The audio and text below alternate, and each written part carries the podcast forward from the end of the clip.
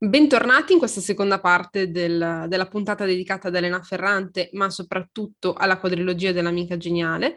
E vi facciamo due piccoli disclaimer prima di lasciarvi alla bellissima intervista. Prima di tutto volevamo ancora ringraziare e segnalare la concessione di lettura eh, dell'intervista di Ferrante concessaci dalla casa editrice EO, per cui eh, ringraziamo per i diritti di lettura. In seconda battuta volevamo segnalarvi, come ben sapete, eh, che l'autrice lavora in anonimato e che ci ha concesso l'intervista scritta, quindi la voce che sentirete è quella di Gaia, che darà voce appunto alle bellissime risposte.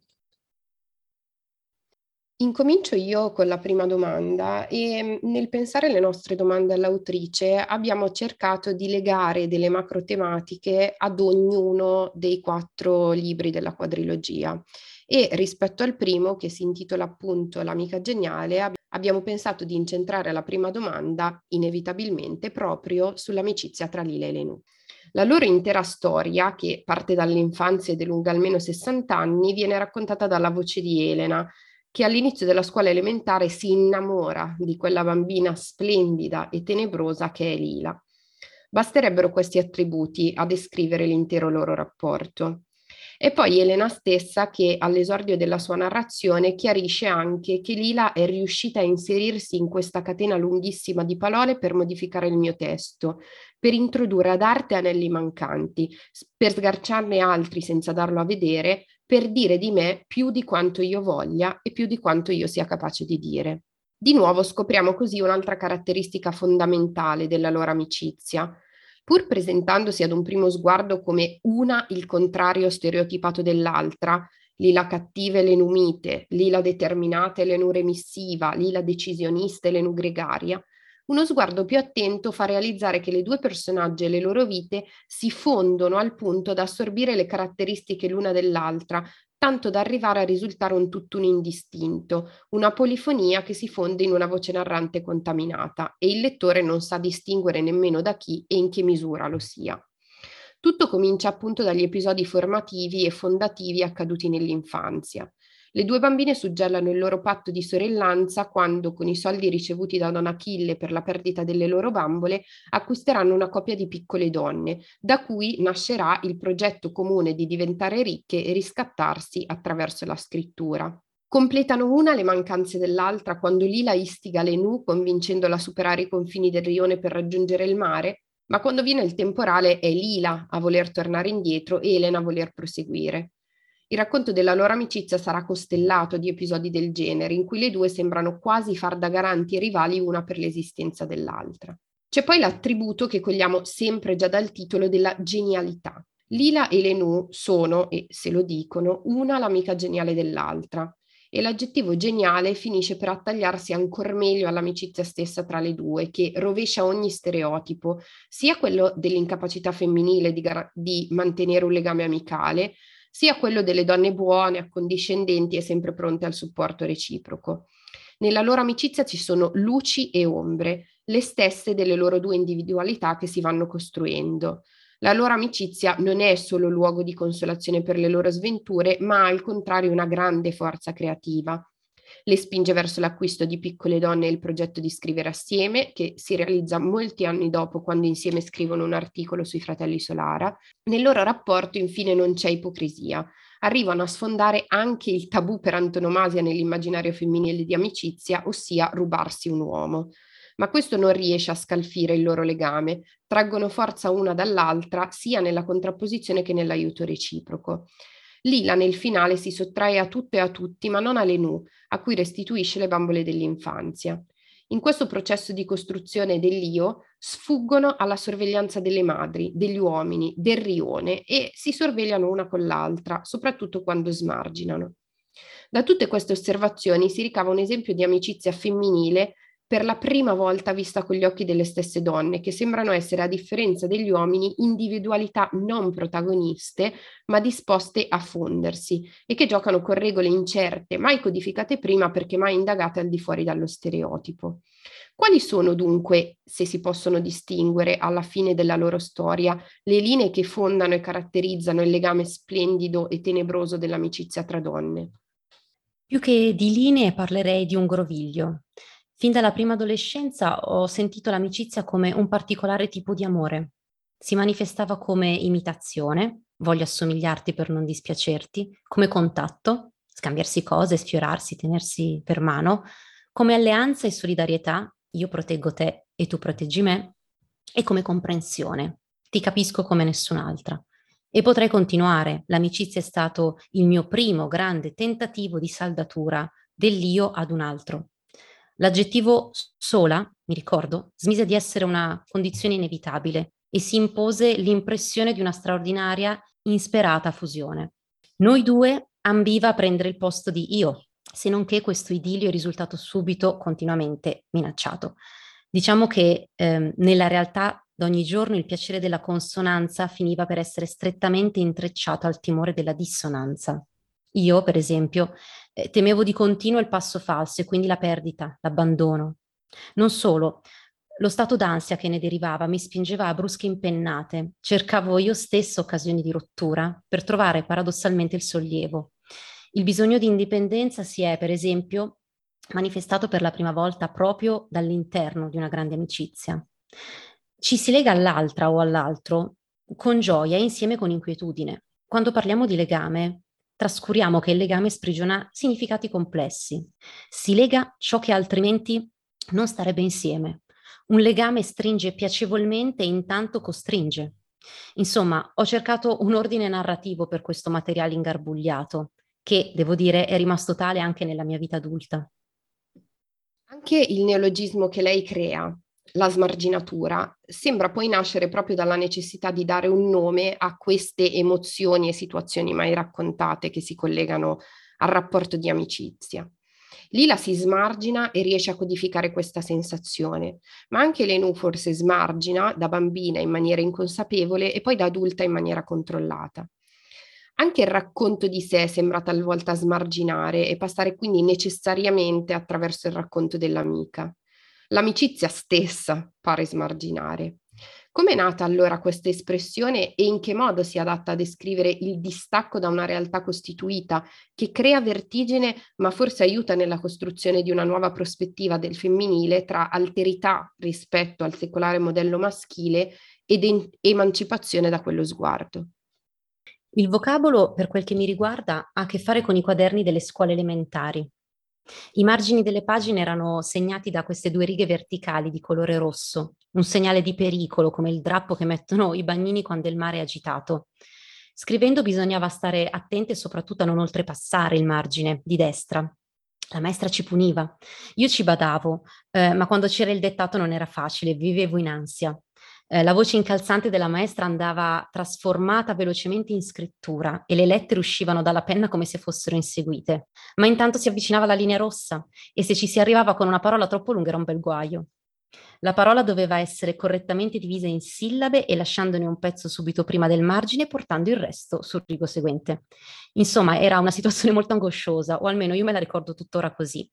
Non solo c'era il rischio permanente di guastare il bell'ordine della pagina, ma mi è rimasta anche l'impressione che la voce stessa della maestra, il suo dettato, rischiasse di colare oltre il margine, facendola infuriare. Devo dire però che ansia e piacere si mescolavano. Nella smarginatura di Lila, credo, non sono sicura, di aver lasciato soltanto l'angoscia. Ho dato il piacere della violazione a Elena. Per il secondo libro, Storia di un nuovo cognome, eh, che appunto vede Lila iniziare la sua vita sotto il suo nuovo cognome da sposata, abbiamo pensato a una domanda che si leghi alla violenza e al rapporto con gli uomini all'interno del romanzo. Sin dalle prime pagine, ed è persino banale constatarlo, la violenza permea tutta la storia. Il rione è un luogo di violenza e di sangue, il sangue è sparso dagli uomini in funzione del potere, conteso tra di loro e agito sulle donne. La violenza maschile è routine nelle famiglie del rione. La madre di Lila insegna che tutta la vita è così. Una volta ti pigli le mazzate, una volta i baci. E che questo è il rapporto normale tra moglie e marito. Le donne del rione appaiono addirittura mangiate dai corpi dei mariti, dei padri, dei fratelli, a cui finivano sempre più per assomigliare, o per le fatiche o per l'arrivo della vecchiaia e della malattia. Le donne vittime di questa violenza, che con l'acquisto del cognome diventano proprietà del marito, sono annichilite, cannibalizzate, talvolta finiscono per impazzire, come capita a Melina, amante abbandonata di Donato Sarratore. La stessa violenza, che assume diverse palesi e subdole forme, viene sperimentata anche dalle stesse Lila e Lenù. Accade nello stupro e nelle botte che Lila subisce ad opera del marito Stefano, ma accade anche a Lenù che, pur fuori dal rione sposata ad un uomo borghese, non ignorante e rozzo, riceve da lui uno schiaffo. Accade quasi ogni volta che si approcciano al sesso, che non è quasi mai piacere, ma dolore, disgusto e costrizione. C'è poi una violenza più sottile, ma non meno subdola, ed è quella del mondo evoluto. Di Pietro, il marito di Lenù, che le impedisce di prendere la pillola anticoncezionale, ignorando la sua volontà di realizzare prima le sue ambizioni di scrittrice e relegandola anzitutto al, luogo, al ruolo di madre. Di Nino, quando dopo aver convinto Lenù a lasciare il marito, l'abbandona a sua volta alla cura delle figlie e della casa mentre lui gira per il mondo per conferenze. Elena, che pure va via dal rione e aspira a raggiungere una condizione di indipendenza grazie alla sua scrittura, è quella che arriva a voler scrivere un saggio femminista, ma di fatto solo per compiacere Nino. Ma Elena è anche quella a cui la scrittura restituisce comunque dignità e una identità. E infatti ne parla dicendo: Mi sentivo dentro un misto di fierezza e di paura, un guizzo di piacere che finiva in angoscia. Lila e Lenù sono dunque vittime di violenza, ma non sembrano subire passivamente lo stesso destino delle loro madri e prima di loro delle eroine romantiche e dei romanzi scritti da uomini. Le due amiche resistono alla violenza e alla sopraffazione degli uomini della loro vita, non se ne fanno distruggere come le donne del rione e non ne muoiono come delle Anna Karenina. Non saranno mai gli uomini ad annientarle, ci riusciranno tuttavia la perdita di una figlia o la sparizione di un'amica. È tutto femminile il dolore in grado di distruggerle. Quali sono allora le convinzioni o i momenti che, pur conducendo vite radicalmente diverse, hanno consentito alle protagoniste di fare un passo avanti rispetto alle generazioni precedenti e che consente loro perlomeno di sopravvivere alla violenza e al sopruso maschile? Lila e Lenù sono convinte che possono cambiare e lo sforzo del cambiamento non si manifesta in loro solo in certi momenti, ma dura tutta la vita. Sembra poca cosa e invece non adattarsi, non sprofondare, trovare l'energia per seguitare a stare a galla, a notare, è un'impresa veramente ardua. Certo, il rischio era fare eh, dello sforzo permanente del cambiamento un dato caratteriale o il frutto di un'ideologia. Non mi piacciono i racconti che obbediscono troppo all'ingranaggio che li ha avviati. Noi in genere più che le nostre azioni siamo le nostre reazioni, specialmente quelle impreviste. Così in Lila e Lenù ho privilegiato l'incoerenza, la compresenza di strati culturali divergenti, l'influenza del quadro storico con le sue restaurazioni e i suoi progressi. Volevo donne che reagissero agli urti del mondo maschile, urtandolo a loro volta con forza, che mescolassero per sopravvivere, come avviene nella vita di ogni giorno, buone e cattive ragioni, buoni e cattivi sentimenti, pregiudizio e giudizio. Eh, rispetto a questo tema della violenza, eh, ci chiediamo come si supera poi anche l'abitudine di Lila e Lenù che le rende use e quasi impermeabili alla violenza come una cosa che deve accadere e si approda ad un mondo in cui non si deve più solo imparare a sopravvivere, ma si può in radice non subire. La violenza fisica è un dato ambientale. Dico l'aggressività grezza nei confronti dei più deboli, il ricorso brutale alla forza nei confronti delle donne, dei bambini, dei vecchi e non c'è bisogno di utopie per ipotizzare che contenerla, in quanto rissa di maschi, assassinio, guerra per bande, regolamento mafioso di conti, dovrebbe essere possibile per qualsiasi governo maschile, del rione come del pianeta, a meno che non sia un governo connivente e quindi pessimo. Il problema è la violenza maschile come si manifesta nella sua forma colta, come si esprime nella fine lungimiranza degli statisti, degli strateghi e delle creative figure intellettuali di supporto. Il profilo maschile più pericoloso nel mio libro è Nino Sarratore, una rotella sottovalutata nell'articolatissimo sistema di dominio maschile. La mia generazione, per capirci, ha imparato a non subire i Caracci e i Solara. Contro di loro abbiamo guadagnato un po' di terreno e le nostre figlie pur sapendo che il pericolo sussiste, sanno che comunque c'è modo di difendersi. Ma siamo ancora del tutto esposte alla violenza degli estrosi, intelligenti e a volte persino geniali, Sarratore, maschi colti, attenti alle nostre ragioni, pronti a farci sentire gerarchicamente promosse, a riconoscere le nostre qualità, se compatibili con le loro, a cooptarci nella loro sfera di potere. È quella violenza sottile che spesso, ma non sempre, seguita a tenerci nella peggiore della subalternità. Parlo di quella che è indotta dalla seduzione e che ci trattiene nel recinto maschile come se fosse un premio. Ah, quanto sei intelligente, bloccando la nostra capacità di reinventarci e guardare oltre. Proprio collegandoci a questa sua ultima considerazione, eh, le chiediamo un punto di vista un po' più ampio, e cioè ci racconterebbe cosa pensa sulla necessità di avere più voci di donne, soprattutto nel panorama letterario italiano, che raccontino senza filtri allora questi tipi di uomini e le loro violenze. Senza filtri, voi dite, ed è questo il punto. La letteratura è fondata su convenzioni e raccontare senza filtri significa anche raccontare senza filtri letterari. Cosa impossibile, il racconto non funzionerebbe. Allora, beh, io vorrei che ogni donna che si sente di scrivere ciò che sa lo facesse in piena libertà, lottando cioè il più consapevolmente possibile con le parole, le frasi, le tecniche, i generi, le formule che tendono a stereotipizzare la sua esperienza. Noi non abbiamo lingue pronte per dire il nostro di più, e quindi non possiamo che dilagare, stilla dietro stilla, dall'interno e lungo lo splendido terreno letterario maschile, che non ci è mai veramente appartenuto e che tuttavia ci ha nutrite fin dall'infanzia. Scrivere con verità è per chiunque arduo, ma per noi donne, come in tutte le cose, lo è ancora di più. Perciò bisogna insistere. Tutti i tentativi vanno bene, tutte le vie vanno esplorate. Differenziamoci tra noi. Facciamolo quanto più il nostro obiettivo è uno solo, raccontare e raccontarci, dirci, come raramente abbiamo fatto e come solo noi tutte oggi possiamo fare. Proseguirei con una domanda che ovviamente racconta di Napoli e che eh, è protagonista in tutti i quattro romanzi, ma in particolare pensando al terzo dei romanzi, Storia di chi fugge e di chi resta. Appunto da dove? Da Napoli. Napoli è il cuore pulsante della quadrilogia, luogo da cui partire e ritornare, ma anche il nucleo dove ha inizio e fine la storia di Lille Lenù.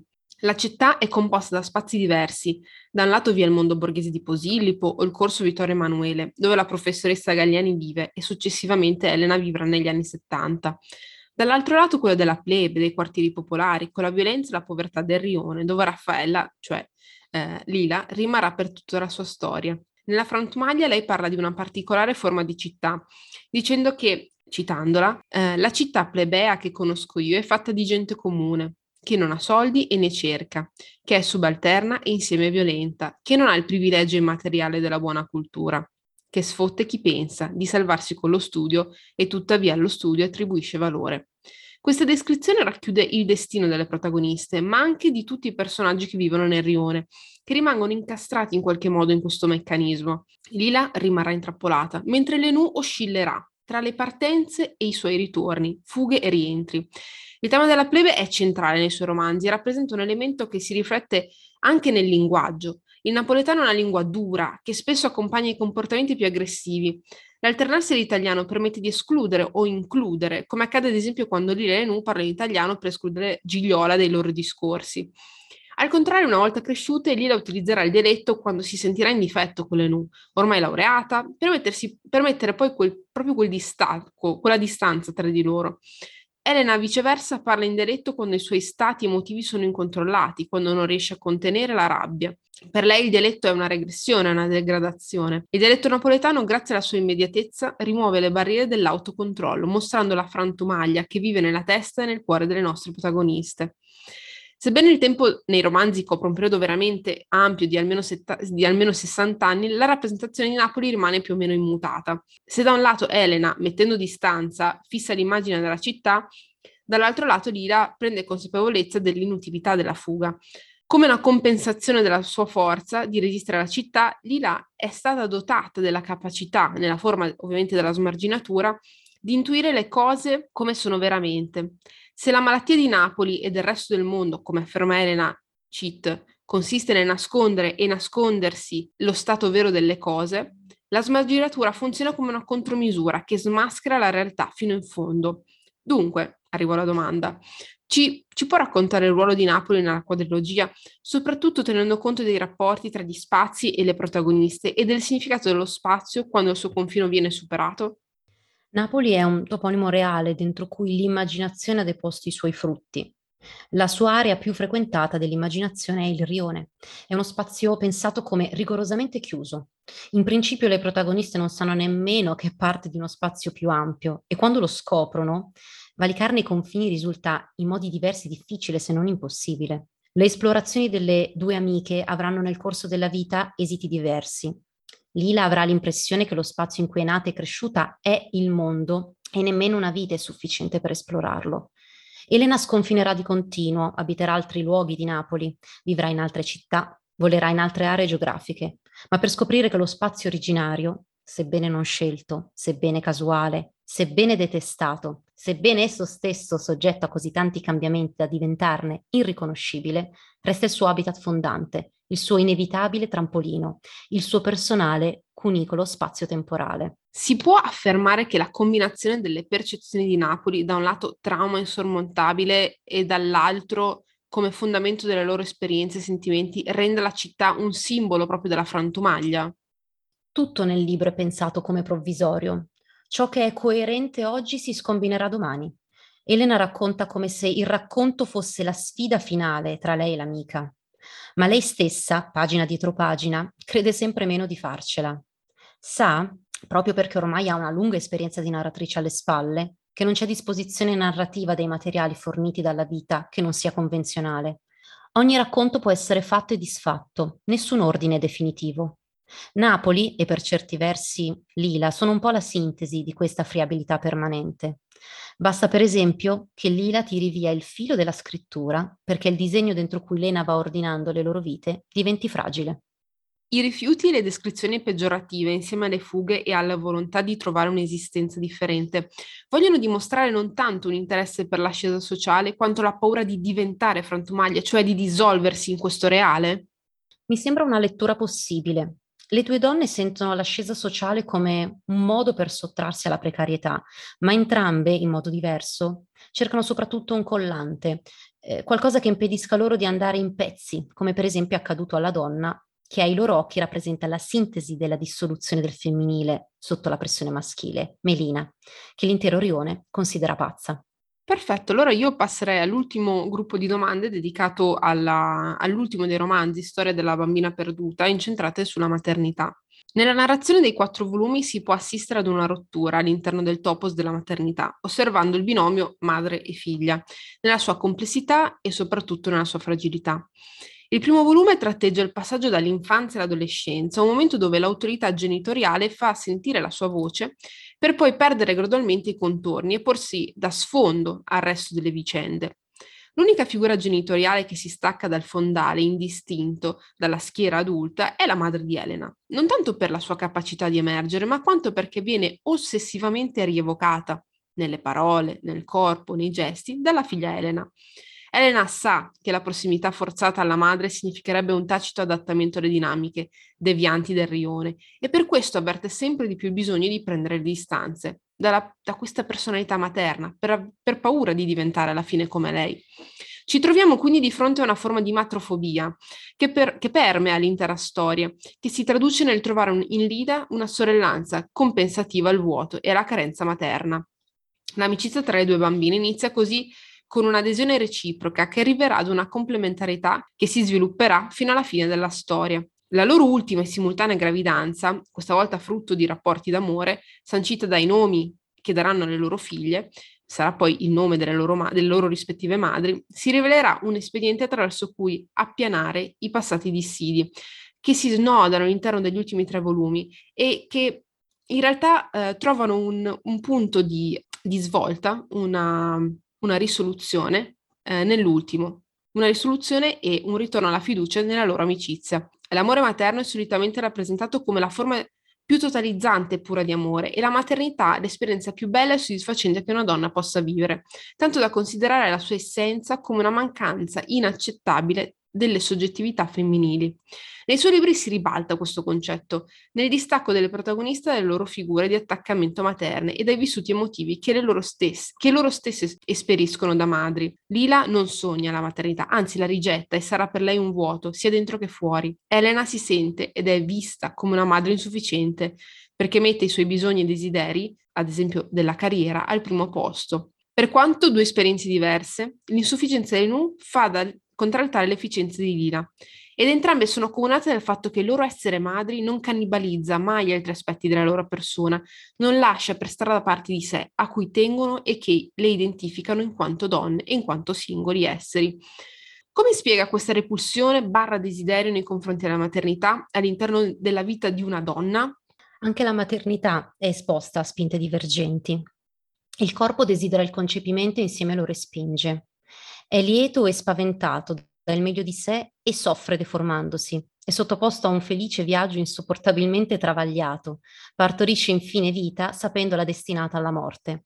Ma quel che più conta è che la cultura religiosa, politica, artistica, maschile ha fatto della maternità il fine e la fine dell'esperienza femminile. Ogni ragazzina per troppo tempo ha dovuto pensarsi felice solo se donna, moglie, madre, per poi scoprirsi nel pieno della felicità realizzata, scontenta, tarpata, votata allo sciupo o alla sottoutilizzazione della propria energia vitale e della propria intelligenza. Quindi, quali sono le sue scelte dietro la decostruzione dell'archetipo della madre? Pretendersi pienamente donna sempre, che si sia madre oppure no. Pretendere di non annullarsi nei figli. Pretendere che la maternità non sia sinonimo della rinuncia a se stesse. La battaglia è stata lunga, durissima ed è tuttora in atto.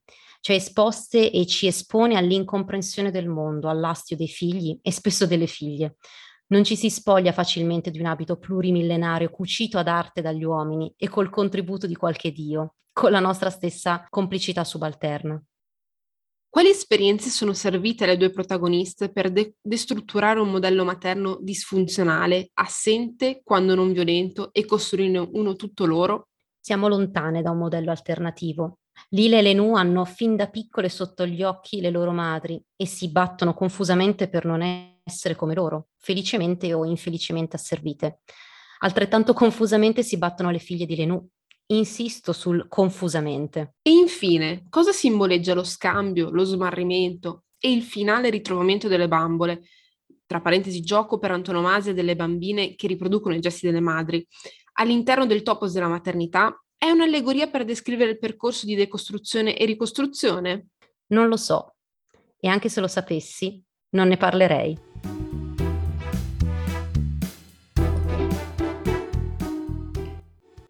È proprio sull'onda di questa ultima risposta di Ferrante che lanciamo la nostra pillola finale. Tra tutte le magie delle storie che Ferrante ci ha donato, c'è proprio anche questa. Rimane sempre un alone di mistero, rimane sempre la possibilità di scoprire e di sentire qualcosa di nuovo. Per i lettori che l'hanno già letta, che molto spesso hanno voglia di rileggerla, e anche per tutti i lettori che si approcceranno qui in Italia nel futuro e anche all'estero alle meravigliose storie che questa scrittrice ci ha lasciato. Grazie per aver ascoltato questa puntata di La versione delle ragazze. Per riascoltare queste e le precedenti puntate ci trovate sulle principali piattaforme di streaming gratuitamente. Se ascoltando questo podcast vi sono sorte domande o curiosità, scriveteci alla nostra mail info chiocciola la ragazze.com. Ciao, alla prossima! Avete ascoltato il podcast La versione delle ragazze, un progetto ideato da Gaia Campanale, Giorgione Ursacchi, Irene Pollastro ed Eleonora Scialo.